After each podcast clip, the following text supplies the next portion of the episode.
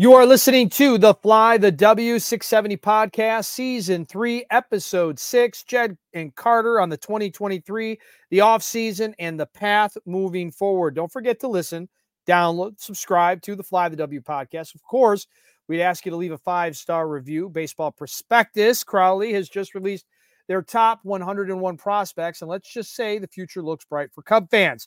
In this segment, you are talking to Jeffrey Paternostro, lead prospect writer of Baseball Prospectus, to talk about the young and up-and-coming Cubs. Joining me now on the Fly the W podcast, we're pleased to have on Jeffrey Paternostro, lead writer for Baseball Prospectus. Jeffrey, how are you doing tonight? Good. We're getting to the end of the, the prospect season. I guess it is. Our last list goes up a week from Monday. We just published the one oh one, so close to the finish line. Yeah, and, and we appreciate all the work you do, kind of keeping us informed. But I got to ask you, why one oh one instead of one hundred? Is there is there a reason? Uh, there there is one. I don't know it. Uh, that goes back to Kevin Goldstein, who was lead prospect writer for prospect writers before me. I think that's right, four or five. Uh, I assume it is. It just, you know, it's one more than one hundred, right? It's like a marketing thing, uh, more or less. So we had hey, uh, we had one extra name to the end. It works. It works, you know, but, uh, you know, I always tell Cub fans, hey, the future looks bright. You know, it was weird. We got in that weird, you know, twenty twenty-one, and you're selling off World Series heroes, and you're just kind of mm. looking at Jed Hoyer, you know, is this, what are you doing here? And at the time, you know, there's a lot of frustration, but now you're kind of seeing a little bit of, you know, the fruits of all that labor, whether it be trades, whether it be good drafting, whether it be good development. On the last list, the Cubs had the most prospects on your top one oh one list with yep. nine prospects. That is an unbelievable amount of prospects, at least mm. in my opinion. I mean, it's one of the higher. I think we had probably had maybe nine Padres at one point or nine Rays, something when they were. The system with their peak in the in the late twenty tens. But yeah, this is a very, very strong system. And it's not just, you know, sometimes like the Cardinals have six names and sometimes they'll be, and they have, there was nobody else really in consideration. But the Cubs have nine, and I mean, I have nine. They, they had eight and then they had nine because they traded for Michael Busch. But even the names uh, beyond that initial group, you know, Jefferson Rojas, Jackson Ferris had some, uh, some, uh, support within our staff and were discussed in the in the list process. So it does go even deeper than that. Right. And so I'm just going to kind of go backwards from the highest and get us to the mm-hmm. top rated Cubs here. We start out at number ninety-one um, with ninety-one, right? Uh, Jordan, or I'm sorry, ninety-four, mm-hmm. Jordan Wicks at ninety-four. And we had a chance to see a little bit of Jordan Wicks yeah. in the majors. Uh, I want to say seven starts. And, you know, it looked like he was able to hold his own, and you got to figure he's going to be up probably one, one of the first guys to get called up if, if there's a need, right? Yeah, absolutely. Um, you know, he could, you know, injuries happen in spring training. You know, he could be, it's not impossible. He's in the opening day rotation. He's a difficult type of prospect to rate, I should say. That sort of major league ready, you know, he's not going to be a top of the rotation starter with that stuff, but he's going to be a major league starter, probably a good one. He's ready, you know, former first round pick. So he's not kind of out of nowhere or unheralded or anything like that, but just been very steady throughout his minor league career. You know, you look, college arm, college lefty, good changeup, never really had any issues at any level in the minors because you're a college lefty with a good changeup. You're going to get guys swinging through that, but also never really dominated a level to the point where you're like, okay, this is a potential top of the rotation starter, one of the best pitching prospects in baseball. And he's been around this range on Cubs lists over the last few years, really since he's been drafted, you know, a little bit higher, a little bit lower as the, the strengths of the system have, have ebbed and flowed, but just a really, a really good major league ready arm that I think can start. And you, you'll see a lot of these, uh, names in that area, and even the top fifty are guys that don't have a ton of minor league track record, either from injuries or just their your younger pitchers that have been brought around, brought around slowly. Um, but Wicks, I think, is ready to, you know, take the ball every fifth day at some point in the season and, and be a pretty above average major league starter when he does it. I can't complain with that. Now, a guy that, you know, comes a little different right out of high school, James Triantos, mm. and he's was at number ninety-one. And I remember I interviewed him when he started out at Myrtle Beach in, in low A. And I'm just thinking to myself, my God, this, you know, just so young, he's eighteen years old. Yeah. And then, you know, I really feel like, you know, a lot of people really started paying attention to him after this recent Arizona Fall League. Yeah. we liked him out of the draft. He was a name that actually got uh, highlighted for us as, you know, a guy to keep an eye on, right? Uh, you know, second round pick or maybe supplemental first, but not a particularly high draft pick, but a guy that can just really hit. And you mentioned, you know, Myrtle Beach, it, it's a very difficult place to hit. And I think because of that, his twenty twenty-two like stat line wasn't as uh, impressive as you might've hoped. But again, again, high school bat, you know, coming, going right into full season ball, held his own, really hit better this year. Uh, Nathan Graham, who sees a lot of our, just a lot of our Midwest League coverage, saw him and really liked the bat. And yes, the Arizona Fall League, you got more, you got more scouts and prospect writers per capita in one spot than you'll get uh, any other time during the year. So if you showcase there, uh, guys are going to take notice. But I think the breakout for him really started uh, earlier in the season. He's another one too, where it's tough. There's not a ton of power. He did start to hit the ball a little bit harder this year. So again, early twenties, you can see power growth is not uncommon in those ages. So maybe there's a little bit more there, but I don't know if he's going to be really be a slugger, not really going to be a shortstop, but again, a very nice everyday player. Right. I guess for Cub fans, everyone's just kind of trying to figure out where the glove would play. You know what I mean? I know yep. They tried him out a little bit in center field yep. in the A F L and stuff like that. So it, it'll be interesting to see what happens. Now, yeah, I think I mean, his best position, I think, is second base. Obviously, that's going to be occupied for a bit, but he is enough of a of an athlete that I think you could definitely play him in the outfield. He can play some third base too. So, and maybe a guy that just moves around as needed. All right, uh, Moises Ballesteros, first time on your list at eighty-four. I saw Moises at Myrtle Beach this year. I went and and I saw him and Michael Arias, and that was a fun combination mm. to watch. Yeah, but yeah. I, I mean, he's another young guy that, to me though, just showed like a lot of maturity beyond his years. Just really kind of seemed to be the the field general, if if you will, mm. down there. Yeah, I said it is hard to hit at Myrtle Beach. It was not that hard to hit at Myrtle Beach for Ballesteros this year. Yeah, uh, he's another one. He came onto our radar pretty quickly. Um, you just don't find this kind of bat or this potential bat in a catcher. Uh, he, when we were going through the list process and comparing him to uh, Samuel Basayo, who's a top fifteen prospect uh, in the Orioles system right now, kind of similar trajectory. Ballesteros is a little bit older, but the same kind of like, like wow, this is, this is, it's everything's here offensively. Uh, He's very precocious for his age. It's it's good contact rates. It's, the approach is good. The swing decisions are good. There's already present power there and maybe some more to come. And then the question with this kind of prospect is, you know, can he stick at catcher? And he's pretty good for his age. Uh, you know, big guy, but again, somebody that that Nathan saw this year uh, a fair bit in in the high in the high A and. You know, gave him a chance, right? It wasn't like, okay, he's going to be a first baseman. There's decent amount of flexibility back there. He moves well, he throws well, he receives well. Like you've got building blocks there. A lot of these catcher defensive skills are very teachable too. Like you can see, I mean, you, you have the Brewers come to town a lot, and the Brewers are able to really develop these defensive catcher skills. And the other hidden thing, and we don't consider this for our list, and we've talked about it the last couple of years, and it does make sort of long-term catcher evaluation, and that applies to Ballesteros, who's probably still a year or two away. It's like, what's it going to look like if there's automated ball strikes in the majors? And the basically the way we evaluate catcher defensive profiles has to completely change. Uh, and, you know, teams are going to have to figure that out too. Like how, and look, if Ballesteros's receiving doesn't quite get there, but he doesn't have to worry about that. He's a good catch and throw guy. The bat's good. Like they, that really does change the the defensive outlook, but that's like a global thing that you really just can't consider when evaluating. You have to kind of assume that it's going to be what it is, and it's going to be a process for him, but he's got a sh- shot to stick at catcher and be like a middle of the lineup bat doing it. Right. Now, I just came from Cubs convention last weekend, and all the prospects were up there.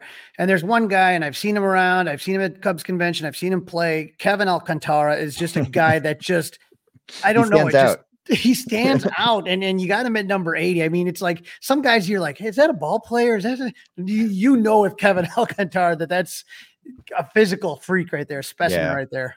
And, you know, really since the Rizzo trade, like you know, we had looks on him going back to his time in the, in the Yankees complex, and the, the tools have always been there. It's just a guy with limbs that long. There's so many levers in the swing. You do wonder like, what's the swing and miss going to be like? And we'll talk about that with Owen Caissie a little bit too, but just the, the power potential there is frightening. And he is a guy where he improved over the course of the season. So his numbers are a little, you know, he was better than his numbers, like a better prospect than perhaps his numbers show because of that improvement at, at high A over the course of the season.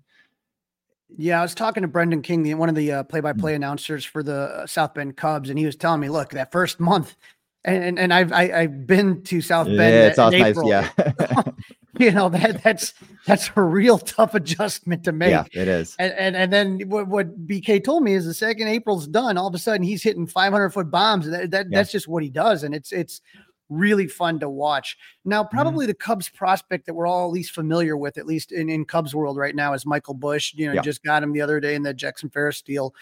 Tell us a little bit about Michael Busch. And, you know, obviously he blocked a lot as, as far as in Dodger land, but what, what is he like as far as a player is concerned? So he is a very good hitter. Uh, again, you look at his stats, his stats have always been good. And he's like the, the Dodgers brought him along very slowly because the Dodgers do tend to do that with their hitters.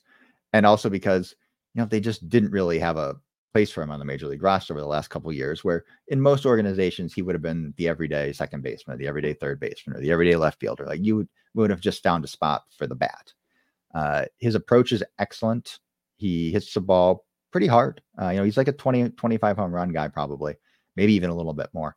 Uh, the question with him is going to be, and we haven't seen it, it's very little time at the majors. He got a couple cup of coffee with the Dodgers. Didn't play great. And again, you know, it's wasn't necessarily getting regular playing time or having a, having a clearly defined role on that team because the Dodgers just didn't really have room for him last year. Is that, can he handle major league velocity? And that's kind of been the question. They're like ninety-five plus, you know, does he have the bat speed for it? And you just, it's one of those things where you don't know until he's playing there day in and day out, but he's very good at picking what pitches to swing at. And he's very good at doing damage when he does. So maybe the batting average won't be super high, but he'll get on base. He can hit for power. Uh, you know, I guess the, I, I guess the Cubs are talking about playing him at first base, which, mm-hmm. you know, it's uh, fine. I, you'd rather he can play, you know, second, third, or left, but really you're just trying to get the bat in the lineup and hoping he can be a middle of the order order hitter for you. Well, right now the Cubs are looking for a first baseman and a third yeah. baseman. So hopefully, you know, one of those works. And then Owen Caissie is at sixty-five and, and, you know, I, I said, you know, boy, the, the last kind of the Yu Darvish trade and and seeing what he did with Great with England, Great Britain, in the World Baseball, mm. or, or I'm sorry, with Canada in the World yep. Baseball Classic, uh, World Baseball Classic, it just really felt like, you know, the spotlight's never too big for him. He just has a confidence in him that like is, is yep. fun to watch. So I've liked him a lot even since the draft, and he was the guy that did get flagged. I mean, you know, Canadian prep, so a little maybe a little more raw in baseball terms. But you just like watch his batting practice and you watch the ball jump off his bat and whatever. He's had strikeout issues uh, in the minors pretty much every year. And I say strikeout issues, like he he's going to strike out, you know, only twenty-five, thirty percent of the time in the, in the majors when he gets there. But he just does so much damage when he makes contact. And that's one of those things where that will cover for a lot of other flaws. If you hit the ball as hard as he does, like he still has to hit it a little more often, but he's a good right fielder, good athlete, good arm. And he is, you know, we talk a lot about middle of the order hitters. So all right, this is a cleanup hitter. This is the guy that can hit thirty plus home runs for you. And look, the, the swing and miss can, can eat into that. Uh, we still need to see him in the upper minors in a little more extended period. And he's got to, he's got to go step by step, but it's the guy for me, like outside of the, I mean, we, we ranked him the highest outside of the top two bats, but this is a guy that he, sometimes it's like, okay, you know, we talked about Jordan Wicks and, and James Triantos, who are, who are pretty safe major leaguers. Michael Busch is that too. This is the guy where you're dreaming on the upside, and the, the high end outcomes here are, you know, perennial all-star. Wow. That's exciting to hear. And that, you know, like you said, we're getting in the sixties to the nineties is what we were just mm-hmm. talking about in this tier, but then you kind of jump up, and yep. this is where it really gets interesting for me, because everybody has been super excited about Cade Horton and what he's been able to do since coming through the Cubs. I mean, just flying through the system and being part of the Tennessee Smoky championship. You got him at twenty-seven. And I mean, he just, he looks like a high-end starter. I mean, he just looks like the real no. deal right now.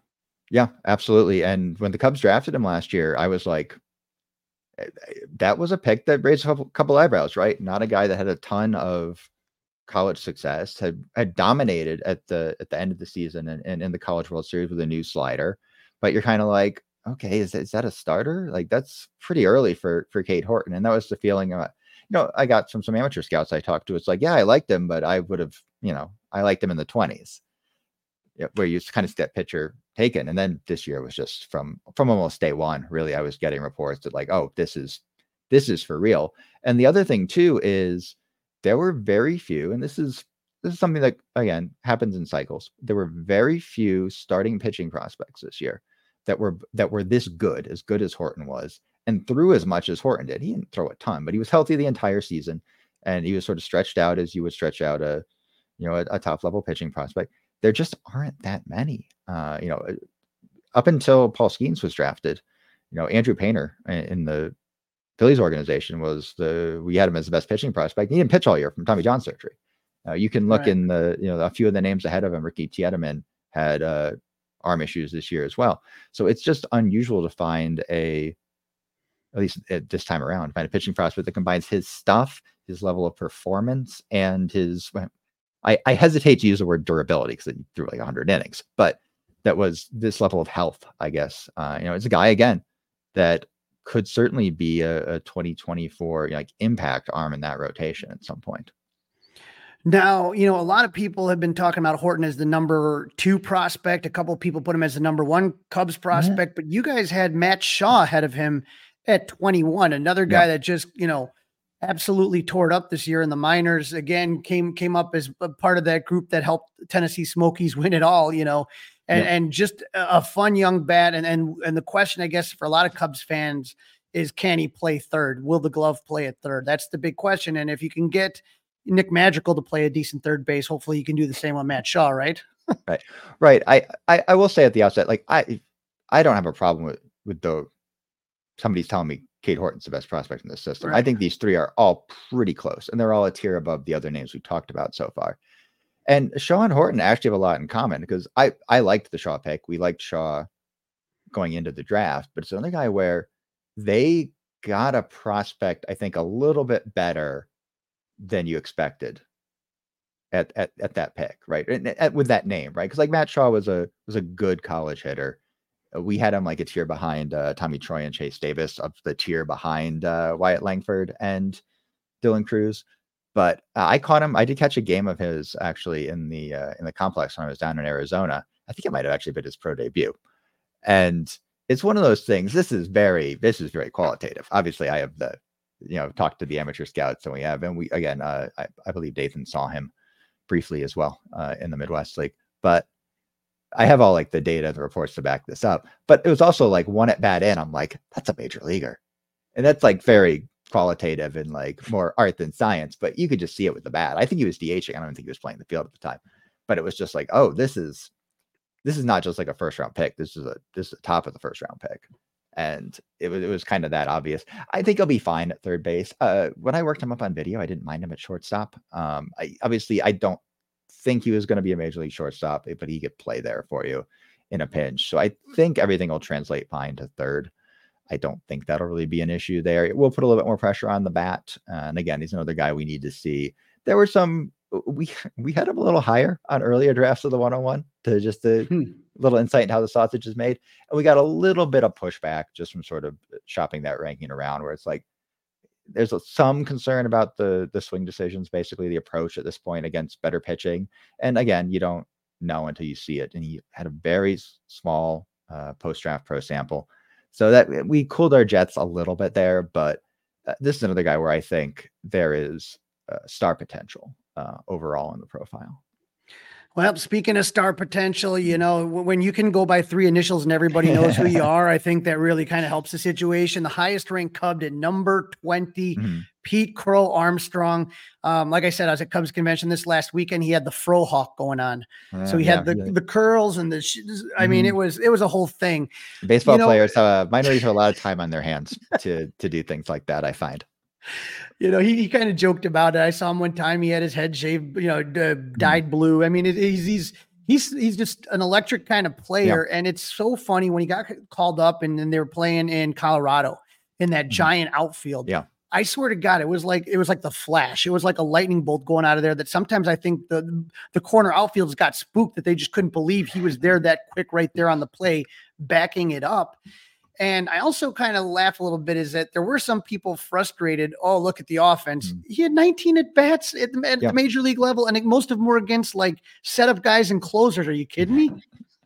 Yeah, I mean, look, there's uh, you can have concerns about how much he is going to hit, but he is going to be such a great center field defender. I, I think that's something that can be can be difficult to really suss out when you're making a prospect list, right? Like I can talk about like Matt Shaw is probably going to be fine at third base. Like James Triantos is probably going to be, I mean, all these guys are kind of in the like average, slightly above, slightly below bucket, and really rating uh, and like comparing, I guess, an elite defensive tool to offensive tools and more offensive uh, oriented players can be difficult just because we just know so much more about what uh and what a three hundred hitter is and what that value is, what that offense, and sort of how we, the underlying offensive tools we can look at, and not just hit and power, but even drilling down further into things like very granular contact rates and launch angle and exit velocities and things like that. We just have like it, not that, to be clear, not that Pete Crow-Armstrong is a difficult scout defensively. He's going to probably win some gold gloves in the majors, but just how do you want to value that against, against Matt Shaw, who might hit, you know, two ninety with twenty-five home runs every year. Well, you know, P C A might hit more two fifty with fifteen to twenty because he hits the ball pretty hard, but there are some uh, contact issues because he's a very aggressive free swinger. And again, that's something that he's going to have to, I think, tamp down a little bit in the majors, given more reps. But again, he really just needs to hit enough to keep the glove in the lineup, which is usually it's the other way around, right? You just got to find him a position because you want to get the bat in the lineup. But his defense is so good that I think he's going to be an everyday player, even if he's, you know, ten percent better than or worse than league average hitter. And I think he can get to at least that. And I think there is some, some sneaky upside in the power too, because he does hit the ball pretty hard for what's not a particularly, you know, big framed guy.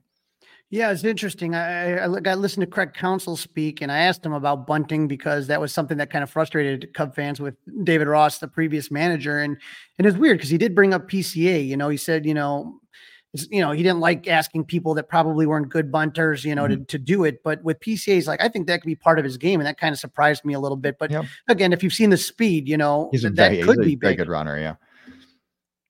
Yeah. Well, you know, Jeffrey, I really appreciate you taking some time out. And, and, you know, when you look at this Cubs system, you know, we, we got these players, these nine players that are on here, and they're exciting.